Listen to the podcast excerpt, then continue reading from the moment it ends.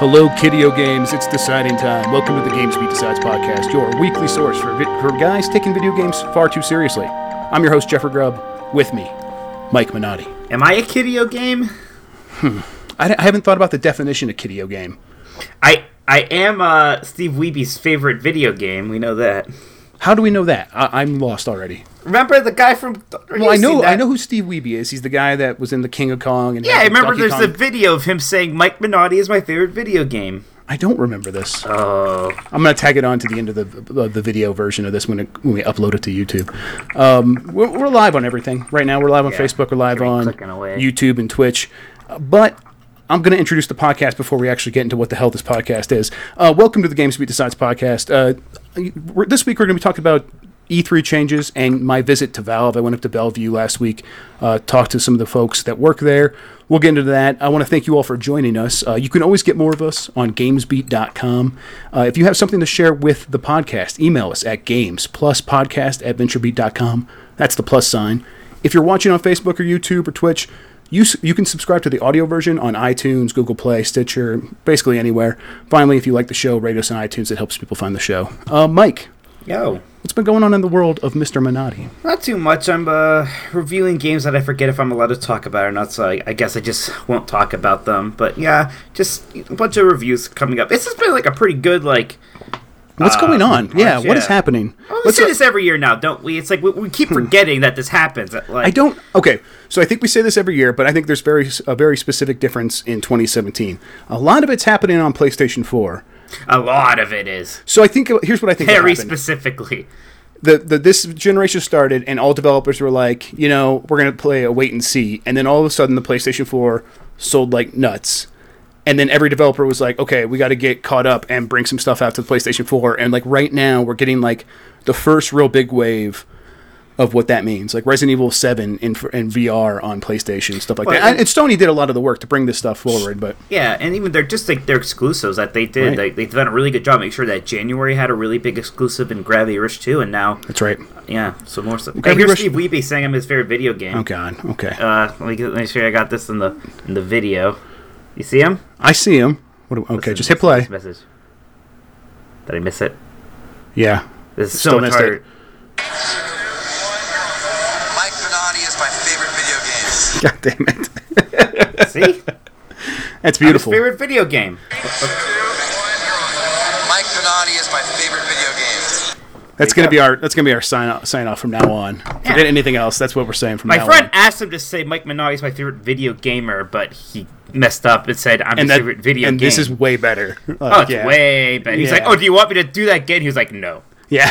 If- if- definitely not." If he had said Mike Minotti is my favorite video gamer, I wouldn't have wanted you to play it. I would have been like, I don't care, Mike. Please stop. but what he said, that's way Oh, better. I'm glad we have that. good. Um, but real quick, but you know, back to this. You know, Sorry, not games. to interrupt. No, no, I, I'm, I'm glad we had that happen. Um, okay, so there was Gravity Rush 2. There was Res- Resident Evil 7 VR. I mean, it's on a lot of other stuff. Horizon's coming real soon. Right, there's Neo, Neo, which everyone's fr- freaking out about. Wait, what's what's Neo? Why do I not know what that? N I O H. oh, Ni. I always pronounce it in my head as Nio. Yeah, I, that would I, that probably what is what it should be pronounced because Neo is so confusing. I think Right. everyone So, thinks of Matrix I- or whatever. I was literally like going. I was like, I'm gonna go out and buy that game. And then the day I said that, I got like two review codes in for other PlayStation 4 games to review. I'm like, okay, never Right. mind. Yeah, and I'm like I'm like kind of. Uh, uh, we'll see. I think I'm going to be doing the Switch, so I'm kind of like I don't want to take anything on. Yeah, but Neo looks like the game I want to like play out of like the most out of all out of all of those. Because I, I really want to give like a Souls type game another chance after kind of Bloodborne was only you know lukewarm for me. Um, but Yeah, we'll see. that is my my worry is that I'm not that much of a uh uh Souls kind of player. Like I, I Right. liked Bloodborne, I didn't love it. I don't really play a Dark Souls game, but I don't know. I like something about this seems to strike my fancy just a little bit more for whatever reason. But I Right. think the fact that it seems to be a bit more action RPG as opposed to like. I mean, I don't even. I don't know. I mean, no, it's got the Ninja Gaiden team, Team Ninja. yeah, they, they, like they're, Ninja, they're, I the- like yeah, the Ninja Gaiden games. me too. And if it like brings in just a little bit of that to like a Souls genre, Yeah, which is maybe another thing we could talk about, how like the Souls genre is now establishing itself as a, like a real offshoot, kind of Oh, like in a similar way to like uh, the way like Symphony of the Night, like established, uh, you know, Metroidvania games right? as or, a or kind of just the way how like even like Batman, like kind of established that whole genre of those Right. Batman action games. Now it's like you have those kind of action games, and you have the Souls kind of action games, Right. and it just seems really evenly uh, split between those. Yeah, exactly. Yeah, and I- it's just kind of interesting to see how those sorts of things evolve and develop. But Is Capcom still making Darkest Dungeon or Deepest Dungeon, whatever that was? I haven't. I don't. I mean, What was that called? The deep, the deep, something deep. deep, d- d- deep, Deep dungeon, dive? Deep, di- dive, something Diamond like. Dallas Page. Diamond Dallas Page, yeah. I think that's what it was. DDP. Yoga. Yeah, D- DDP Yoga. Um, yeah, DD something something. Yeah, Dungeons and Dragons. Yeah, Um, there it is.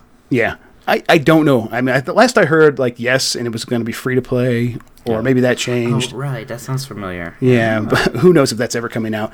Uh, Capcom's making Monster Hunter, and that's all they really care because that's what makes all their money. Sure. So, but okay. Um, is there any other like big games? I feel like there's one more we're missing. Well, I mean, Halo Wars 2, but that, that was not on the PlayStation 4, which is not really what we're talking about. But I'm hearing good things about that too, Really? which is like like kind of weird. That is I- just like so personally off my radar. Like my one, Same here. my one genre kryptonite has always been real time strategy, and I've never been that big. Like I like Halo Five, I've never been that into it anyway. So you're trying, you're gonna have a hard time selling me on the Halo RTS. yeah. Either way, it is a big start. It's a big deal, sure. Yeah, and I mean it's a big like Well, it's 2017 is off to a huge start, and like Zelda's going to be coming out soon too. That is Um, the interesting thing. Is like once the Switch comes out for a little bit, we're all gonna be like, "Who cares, Nintendo?" Yeah, I think that's going to be a, a kind of a big deal. Uh, at least we'll see. It's going to be be a big deal for you and I. Uh, I think yeah. it'll get a lot of people kind of distracted from some of these other games. I still think that if like a game like Horizon comes out and has a big marketing budget, it's going to do really well. But who knows? Maybe Zelda could steal some of its thunder. A little. Okay, Mike. Um, so two topics this, this week, and I think the first one we should start with is E E3 2017 opening itself up to the public. It's going to sell 15,000 tickets, uh, public tickets for people who aren't in the industry, and they are going to be able to come to the show, go on the show floor, stand in line, and then stand in line, and then stand in line, and then watch a video. What do you think? Is this a, Oh. is this a good thing? Um, I mean, I guess it depends on who you are. Uh, so I, you know, the, the whole E3 thing's interesting with so many kind of industry people and, and journalists. People kind of get jaded from it real quick. Um, I mean, I you know, my whole thing when I was a kid, I, I loved E3. I thought it was the greatest thing. I mean, I never actually went to it. It's just like that whole week for me. Uh, you know, like watching the press conference. I mean, God, I remember streaming those things on like GameSpot's like native weird video thing, and it was just Right. awful quality. And that's how I saw like the first trailer for Twilight Princess and stuff like that. I just like couldn't get enough of it. It was you know just that whole week. I would go into school every day and like tell people like this is what's happening at E3. I was just really obnoxious about it. Uh, so it was like my dream to be able to like to go to that, right? And I. I, and I, I that's why I do like this because I think there are a lot of people who you know that they, they dream of going to E3 someday, and it's kind of a hard thing for them to do. Uh, you know, unless you find some weird roundabout way of getting in, or you know, Which plenty of people do, but Which yeah. plenty of people do, but not everybody. And, Right. You know, And I- I would- I never did. And that's part of the argument. So many people are doing that anyways. Like, why not just say, "Hey, sure, you know what? Fine, it's open. If you want to spend money on a ticket, uh, come on in." So I, I think it's fine in that way. I think it's good that some people can go to through that haven't. It, there's also the argument that for you know for us, like me and you, we have appointments, right? Mm-hmm. That's what we're doing. We're not necessarily standing in many lines these days. Right. Um, so it doesn't, you know, there's going to be some inconvenience of be, maybe being a little more crowded, but I don't know if it's going to have a giant impact on our work. Uh, Yeah. So It- uh, yeah, I- so I I'm, I'm with you. Uh, I felt the same way about E3.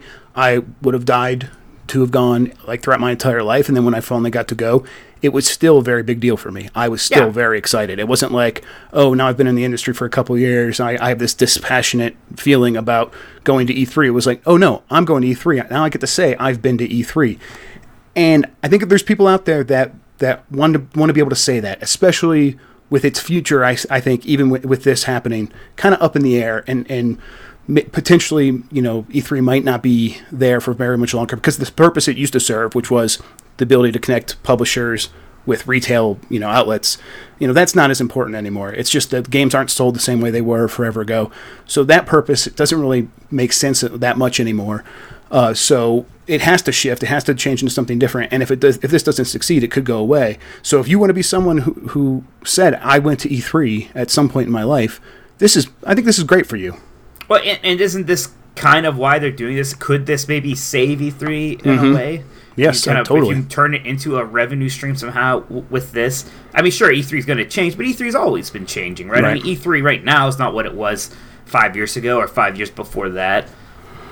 Yeah, S- and I think like so they've uh, what they've the real reason they're doing this is Activision and excuse me, uh, Activision and EA pulled out.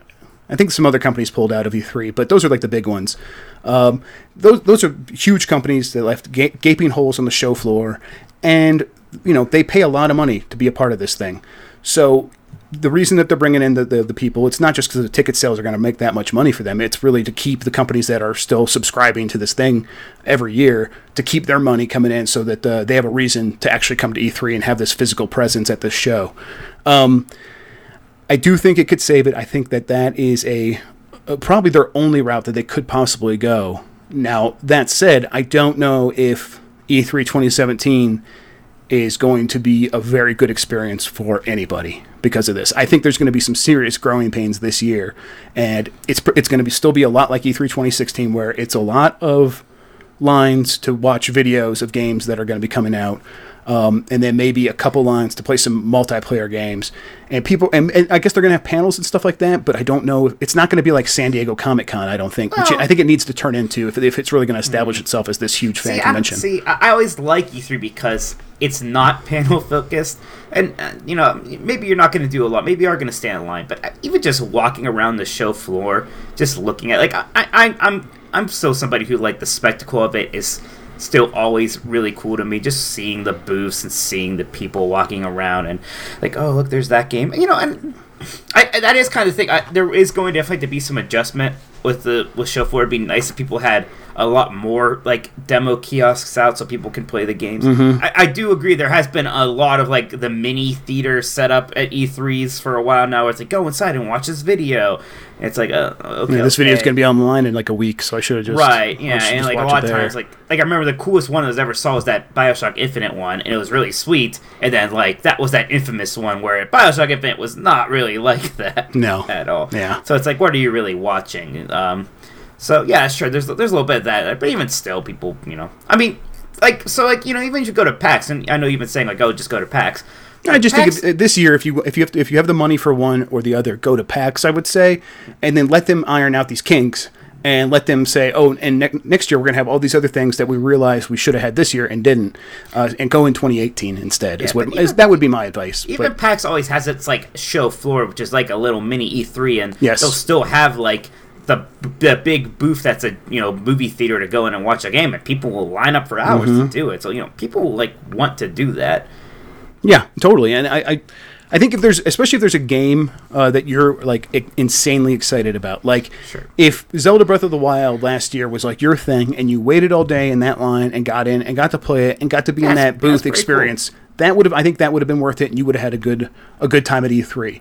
But if you're not really sure what you're excited about, and you go there and you wait in a couple lines and like you know you play two games in a day or see a, you know two games in a video and then you leave i feel like you could have you could feel kind of burned and that's where i'm just like i want to hesitate like you know so just put the brakes on people a little bit say think about this and if you only have the money for one or the other maybe pax would be better just because there's so many other options for entertainment See, to and like I, I believe you, but like if I had never done either of them, and I was like, what am I going to go to? I'd go to E3. Mm-hmm. Yeah, I think you're right. Like, I think I I, would. I think. I think I would have done the same thing, and that's why I'm. That's why I'm saying these things because I. I think I would have felt the same way, especially you know in the heyday in the you know back a long time ago when I was really crazy about how amazing E3 was because I was so far away from it and there was no like work attached to it. Um, yeah, I, I would have done the same thing. Uh, Mm-hmm. I don't know, but so do you think that? Do you think that the E3 will look more, more, more and more like PAX with like more panels and more stuff like that? I don't know. Or like, or like San Diego Comic Con, or or do you think it can like maintain its still- identity? I know. I, I, I still want it to mostly be a show floor show, right? Where it's uh, it's kind of about walking around, seeing Mm-hmm. Well, booths, real quick, though, out. Do you when you thought of E3 before you went to E3, were you thinking the show floor or were you thinking of the press conferences?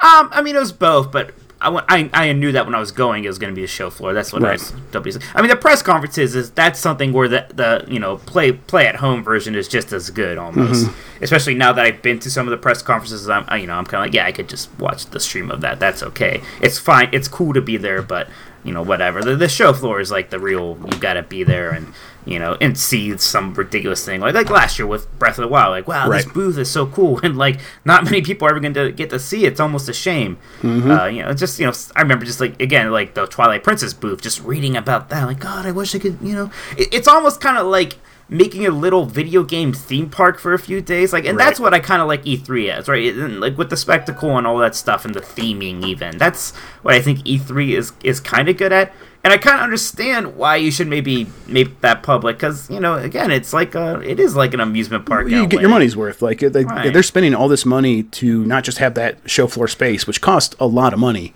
uh, to rent that from the ES, ESA, um, and then all the money on top of that to you know build all these plastic models and and the, the, pay the people to like put them up. You know the union fees And- and whatever. That's expensive. and, and it makes sense still from like the purpose of trying to generate buzz about these games because you know we live in this influencer age where everybody's an influencer Right. so everybody who goes in there is somebody who can make a youtube video or post on facebook or twitter Mm-hmm. or, you know whatever Yeah. I, I so. I think when we say is it a good thing, I think it is definitely the, the right thing for E E3 E3 itself and the ESA and for the future of this thing. It, it needs to open up and bring these people in. You're right to keep that cachet because you're right. We're an influencer sort of uh, economy now, and you got to have those people, and you got to make it real easy for them to get in, and you got to and, and you know because that incentivizes those people to the other companies to keep paying the money. Now, whether it's a good thing, I think for the people attending this year or for us uh, trying to cover it, I you know I don't think it's going to cause us too many headaches. Like you said, there, we have appointments. Maybe the, some of the pathways will be a little bit more crowded, but sure they're already al- pretty they're- crowded it's hard they're to imagine crowded. being more crowded Right. And, you know, like with EA and Activision pulling out, there is a bunch of space on the periphery. And if ESA is smart and, like, creates, you know, enough distractions on the outside here, you know, uses that space wisely, you know, th- it might not feel that much Like, more uh, dense. The, the thing that might be hard for us is like we could still maybe go to like a, the Sony booth or the Microsoft booth and like wait in some of those line to see games. That might be harder. Who knows? right. We'll, I- we'll see. I think we're, I mean, we're just going to have to, and like this is just the reality of it, to do our jobs, we're going to have to rely more on our PR contacts to be like, hey, can we please just set up a time to come see this game that we didn't really know about until after your, your press conference? Um, you know, I have a little bit of time right right, then. Can Yeah, I please get in? Now, that's kind of the thing is I'm gonna feel even worse skipping lines now because I know, but, like- paying money and like uh, Yeah, too bad. Like this is it's still a trade show first, still really. I, I mean, need to that's work there. right. So, and I, I got to do my job. So, yeah, I'm sorry. Like at PAX, I, I don't do that. I don't really cut the lines ever.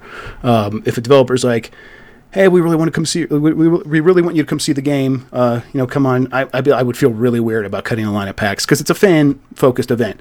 At E3, I'm just going. to I you know. We don't have any time. I got to. I got to get in there. There's no way I'm waiting in any line, and we got to get hands on with this game. At least get an idea of what it's like. I So haven't been to a PAX in forever, actually. Yeah, I actually, I haven't either. We should go to one. We should like make Yeah, it'd be fun. Let us go to one. We should do a panel.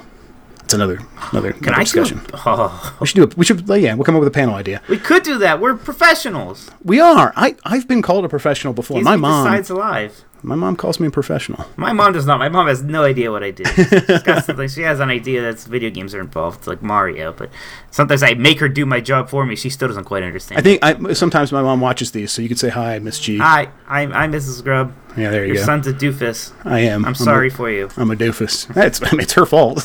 no, don't- no, it's we know. You know. All right, um, Mike. I think that's going to wrap up our E3 talk. I mean, I guess any other thoughts on that before we move on? Nah, not really. It's just you know, I, uh, yeah, so many people. You know, some there are a lot of people who just don't like E3, and this this is just no reason for them to not like it.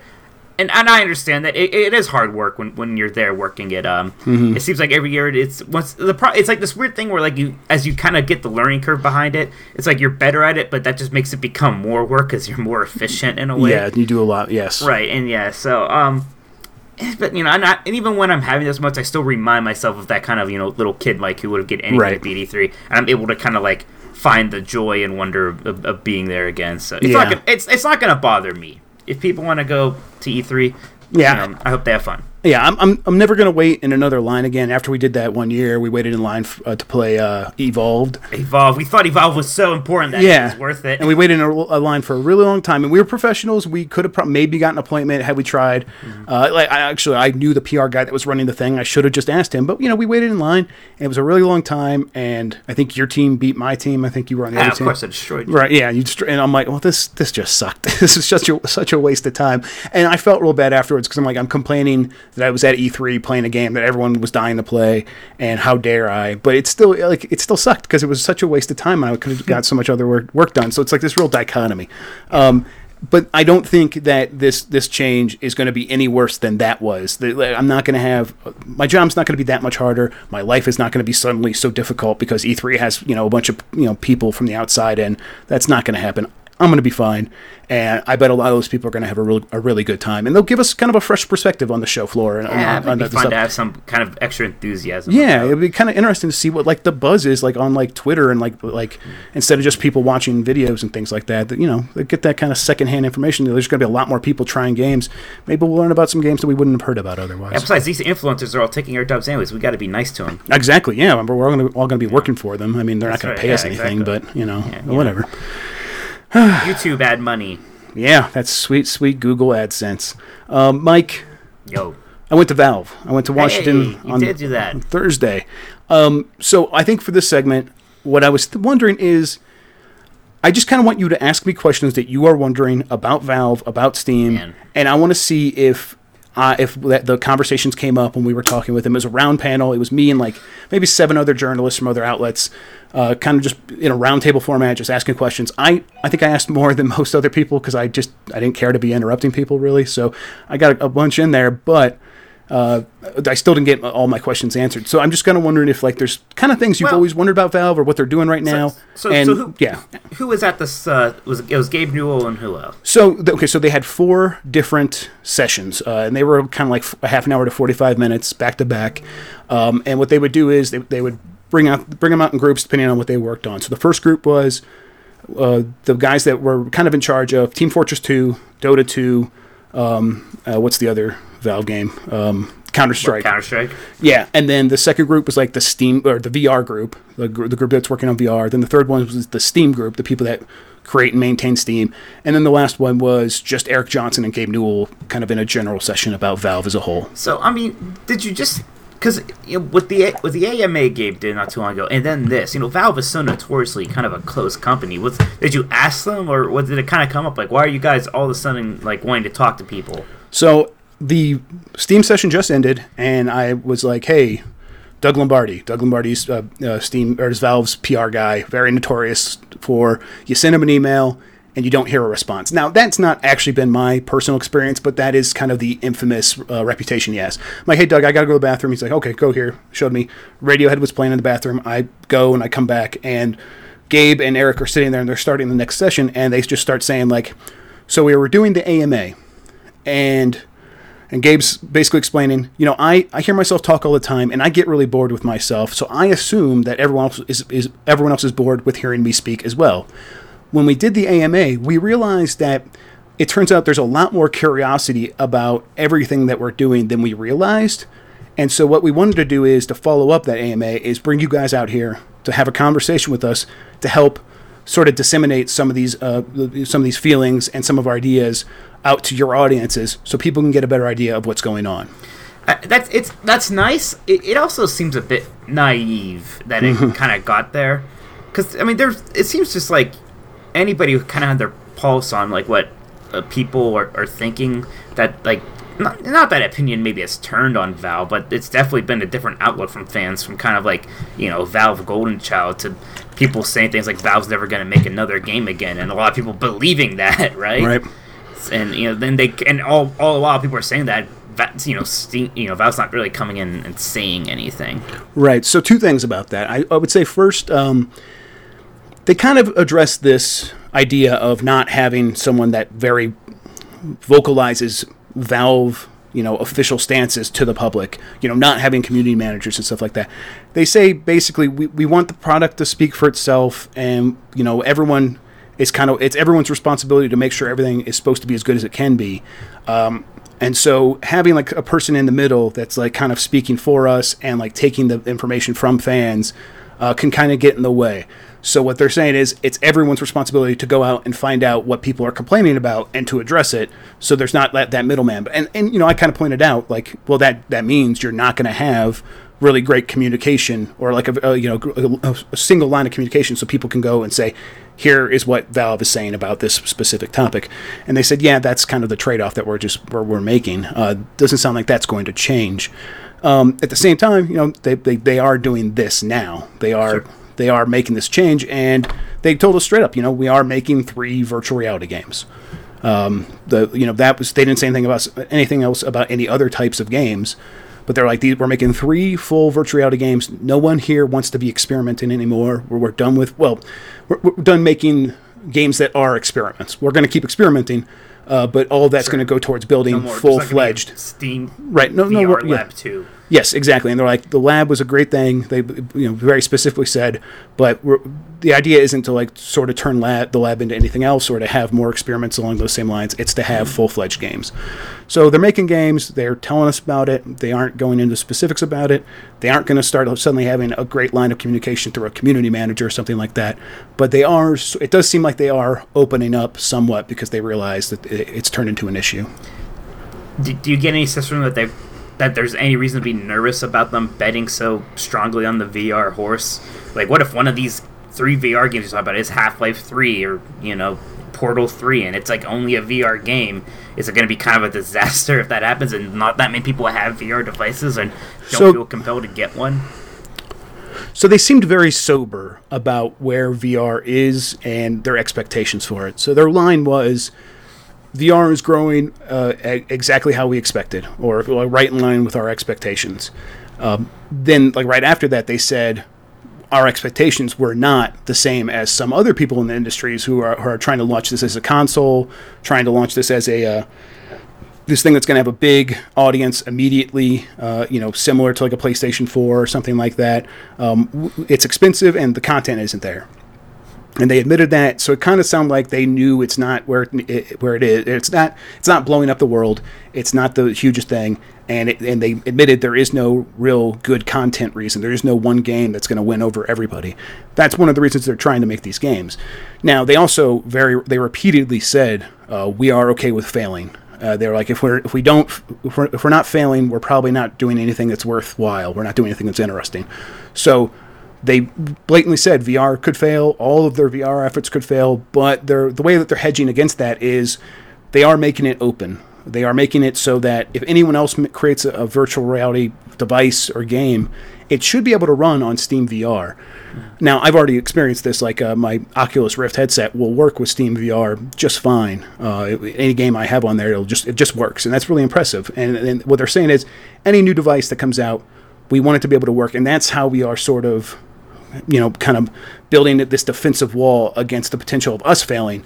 Because if Valve fails, it doesn't necessarily mean that VR has failed. So, uh, but it, it, in terms of whether or not it's a disaster if Half Life 3 comes out as a VR game and, and there isn't a lot of people out there, I don't. I don't know if that they're gonna like treat it like that. I don't know if they would make a game along those lines that would, if it's if there isn't like you know eight million people ready to buy it because they don't have VR stuff, uh, that it would be a failure. I don't think they would put themselves in that position, but they didn't say anything specific about that. That's just that's just curiouser and curiouser. So, kind of talking. Did you like get to talk to that Team Fortress guy a lot? Because I'm just I'm just really curious about what they think the future of Team Fortress 2 is, if anything. So, yes. Now I'm not I'm not up to stuff on my Team Fortress 2 happenings in general, but it's kind of actually the first thing that was brought up at, at all. Um, and actually, if you if anyone is really curious about this, I'll, I'll plug one of the other guys that was there that did very much care about this. He was um, the Valve News Network on YouTube. He, he'll probably have a couple videos. Is this in the guy from days. Youngstown? He's the guy from Youngstown, yeah. He was asking a lot of Team Fortress 2 questions, and I think he does a lot of videos specifically about that game. So if anyone really does care, check out that. He'll have better information. But basically, he just said, we're working on the next update. Uh, we are working on a bunch of uh, user created content that we're going to release as a package and stuff. Um, things like that. It, they're you know they're working on a new short, a new short film. Oh, really? That's Yes. Um, so like they, it sounds like it doesn't sound like they are doing the like the Dota 2 7.0 version of a Team Fortress 2 update. It just sounds like they're going to do another Team Fortress 2 update. That's kind of like what like what, what it sounds like. They're just going to keep going along the lines of what they've been doing and continuing that, and they're not abandoning it by any stretch. Yeah, I guess I'm just curious because I mean I don't have any numbers back to this, but in my head I just feel like so many of those players have probably moved to Overwatch. I think they so they brought up uh, Overwatch came up as a competitor, and they're like, we don't have any data to support that. What you're basically saying. So who knows what that what that really means? They did say we really like it. We re- we, really like playing it. It's a very good game. That's kind of like the extent of what they said about Sure. Overwatch. Yeah, okay, that's fair enough. Any other like big questions about? I mean, uh, I, just how, how about Steam machines? I mean, did, did they say anything about that still? So at the end in that last session when it was just Erik Johnson and, and Gabe Newell, um, I kind of tried to ask them about that. So they talked about like like Valve's corporate structure and the way they the employees work. So if people don't know, no one at Valve really has a title. No one at Valve has a a, a, a you know a very strict responsibility that they have to do at all times. What and they don't they, they don't even have a budgetary like process. They ne- they never set out a budget like here's an idea, here's how much money you can make, so here's the budget for that. They don't do that. What they do is they they treat time as the most precious resource. So everyone is allowed to decide like what their time goes to. Um, and that's why like Gabe Newell is on the VR team. Like during that VR session, it was a bunch of guys and Gabe Newell. He's right there. That's what he thinks his time's you know mo- best spent you know going towards. So when it came to that last session, and he, as he was explaining this, um, I kind of thought about the r- original reason why Valve went after Steam machines and Steam OS in the first place. They were worried about Windows and Microsoft and they were worried about like Windows 10 and Windows 8 having these very restrict stores that wouldn't enable something like Steam to run unless Steam went through those stores and gave 30% to Microsoft. Like that was like the real concern. Um, and so obviously at one point it seemed like Gabe Newell was saying that my biggest my time can best be spent trying to protect the industry from Microsoft. And I kind of asked him that and he sort of danced around it. He's like, "Yeah, I, think- we get the best results when um, we are working about stuff that excites us because it's sort of a positive thing, like VR, as opposed to like a defensive position where we're worried about another company destroying the gaming industry." Um, but it, it very much seemed like at this point they are no longer worried about Windows and they are no longer worried about UWP. They're like, you know, if Microsoft flipped the switch, yeah, that would be a problem. But it's not something that they were really talking about in any way. It's not the thing that they are thinking about day to day anymore. So it seems like they've kind of accepted that Microsoft's going to stay at the status quo. They aren't going to have to worry about it. So the the reason the reason that Steam machines uh, and Steam OS existed, the reason that Gabe Newell was putting his time into that has sort of disappeared. So they aren't really working on it anymore because of that. Because they've just the, the, the motivation's gone. So Is that kind of is that kind of like I don't know if it's a problem. Is that kind of I don't. You think it's like an issue where of their structure, where like these kind of big projects that I assume a lot of energy and money were devoted to, kind of just sort of fall off the radar because people inside the company lose interest in them. yeah, I, I would think so, but they very much treated it like it's not a problem. They very much said like, no, Are they this just is making so much like Steam money that they I- can really just like like they say like, hey, if VR fails, whatever, we just invested a few billion in that. Okay. Right. So uh, that's very much the impression that I got. So th- he was saying, like Gabe Newell would say, I tell other CEOs about our corporate structure and that we don't have a budgetary process, and they're like, you're either incredibly irresponsible or you're lying, like you're not telling the truth.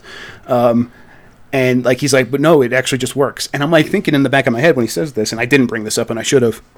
Like it probably works because like your bread and butter is making so much money that you can afford to have like time be your most precious resource as opposed to money, which is almost every other company's most precious resource.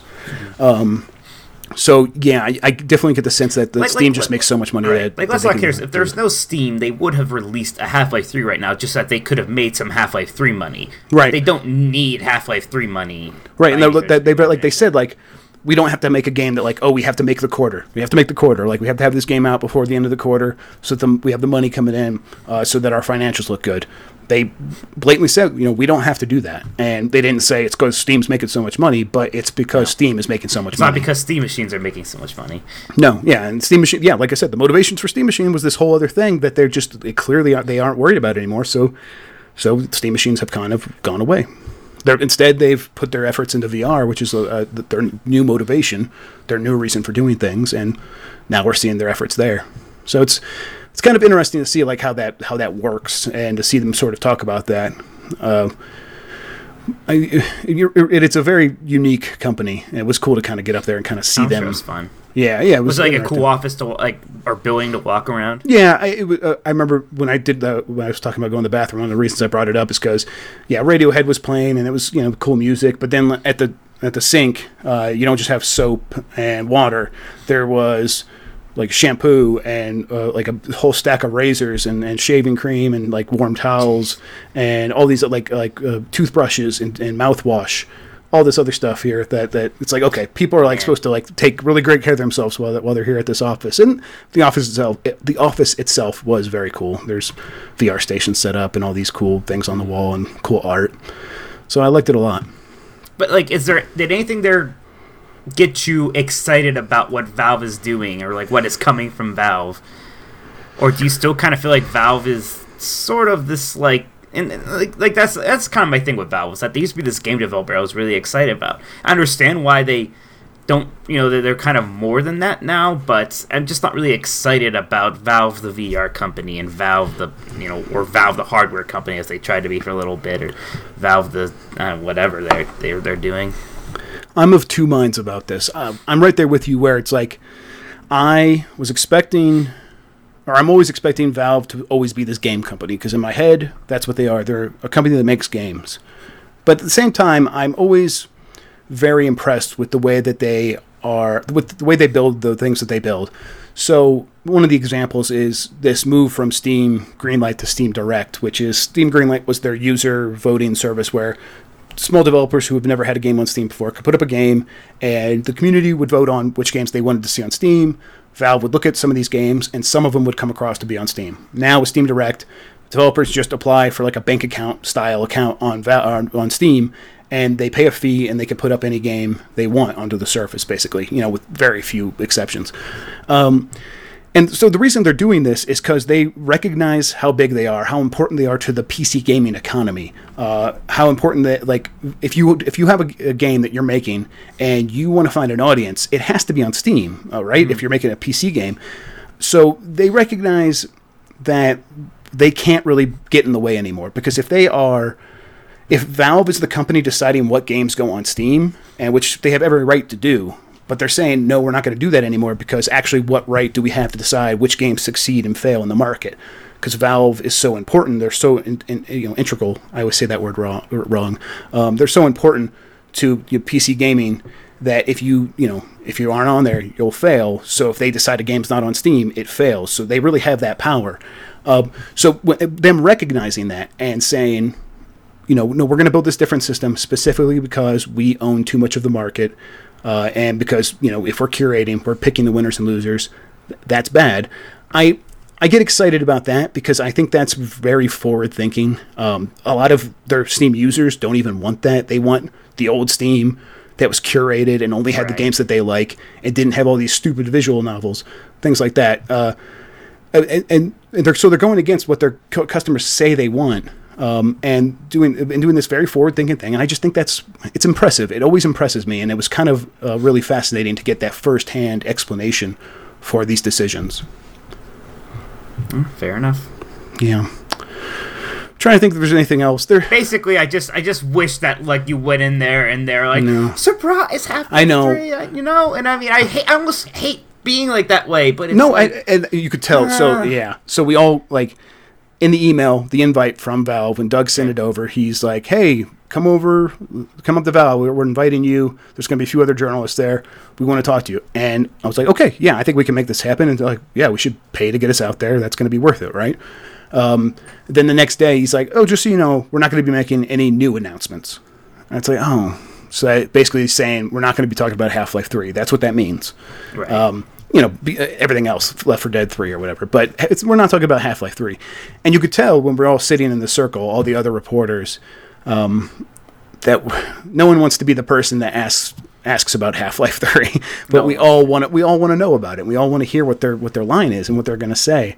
And you know when it kind of did come up, it was just we're not going to talk about the specifics of any of our games or anything like that. But so it was just kind of that. that was even just- disappointing. yeah, but it's like there's almost these other threads, like not even just like that, but just like the way like the community is like almost in despair about the idea of it anymore, and how they the like expecting the expected thing is that there just will never be one at this point, and just I don't know. It's there's a lot of interesting things there. Yeah, they. I mean, it, it is, and it, you just you get the idea that they are very confident about the way they do things because they have all this data that says in reality people don't care as much about Half-Life 3 as they claim they do because they're playing all these other games that we are enabling because we're putting all this work into Steam and people are very happy with these things. Um, you know, they're creating these connected economies where people are making items for Dota 2 and they're making a living off that stuff. And you know, they, they admitted like their customer service is really crappy and they're always trying to make it better and they do detailed a bunch of stuff like that. I'll have a story about that stuff. It's it's kind of wishy washy on that too. Um, you, get the idea they didn't, they never want to put a person between them and the person actually working on the product. So they don't want to have like a phone line to call for customer service. They don't want to have a community manager. They just want to have the engineers like right up rubbing up against the community and that it, it goes bad for them I think a lot of the time a lot of times and they admit that and I do think that's why they kind of brought us out there. So All right, fair enough. yeah. Well, sounds like you had a fun and uh, Yeah, it, I mean, it was. I, I, I think Valve's a very interesting company, um, and I do think they're in a, they're in a very unique position in, in the market right now compared to where they were, what they are, what people consider them to be, and what they're doing. So it's it's it's cool to cover them. It's cool to get the opportunity to go up there and talk with them. So yeah, I'm glad I'm glad I was able to do it. All All right, Mike. I think that's going to wrap it up. I don't think there's. I mean, I'm going to have a bunch more stories. Keep an eye on GamesBeat.com if you're interested in any of this. There's some stuff I didn't cover here that I just can't remember because it's all my notes, and I'll just post it as a story soon. So keep an eye on GamesBeat.com if you are interested in anything more about Valve.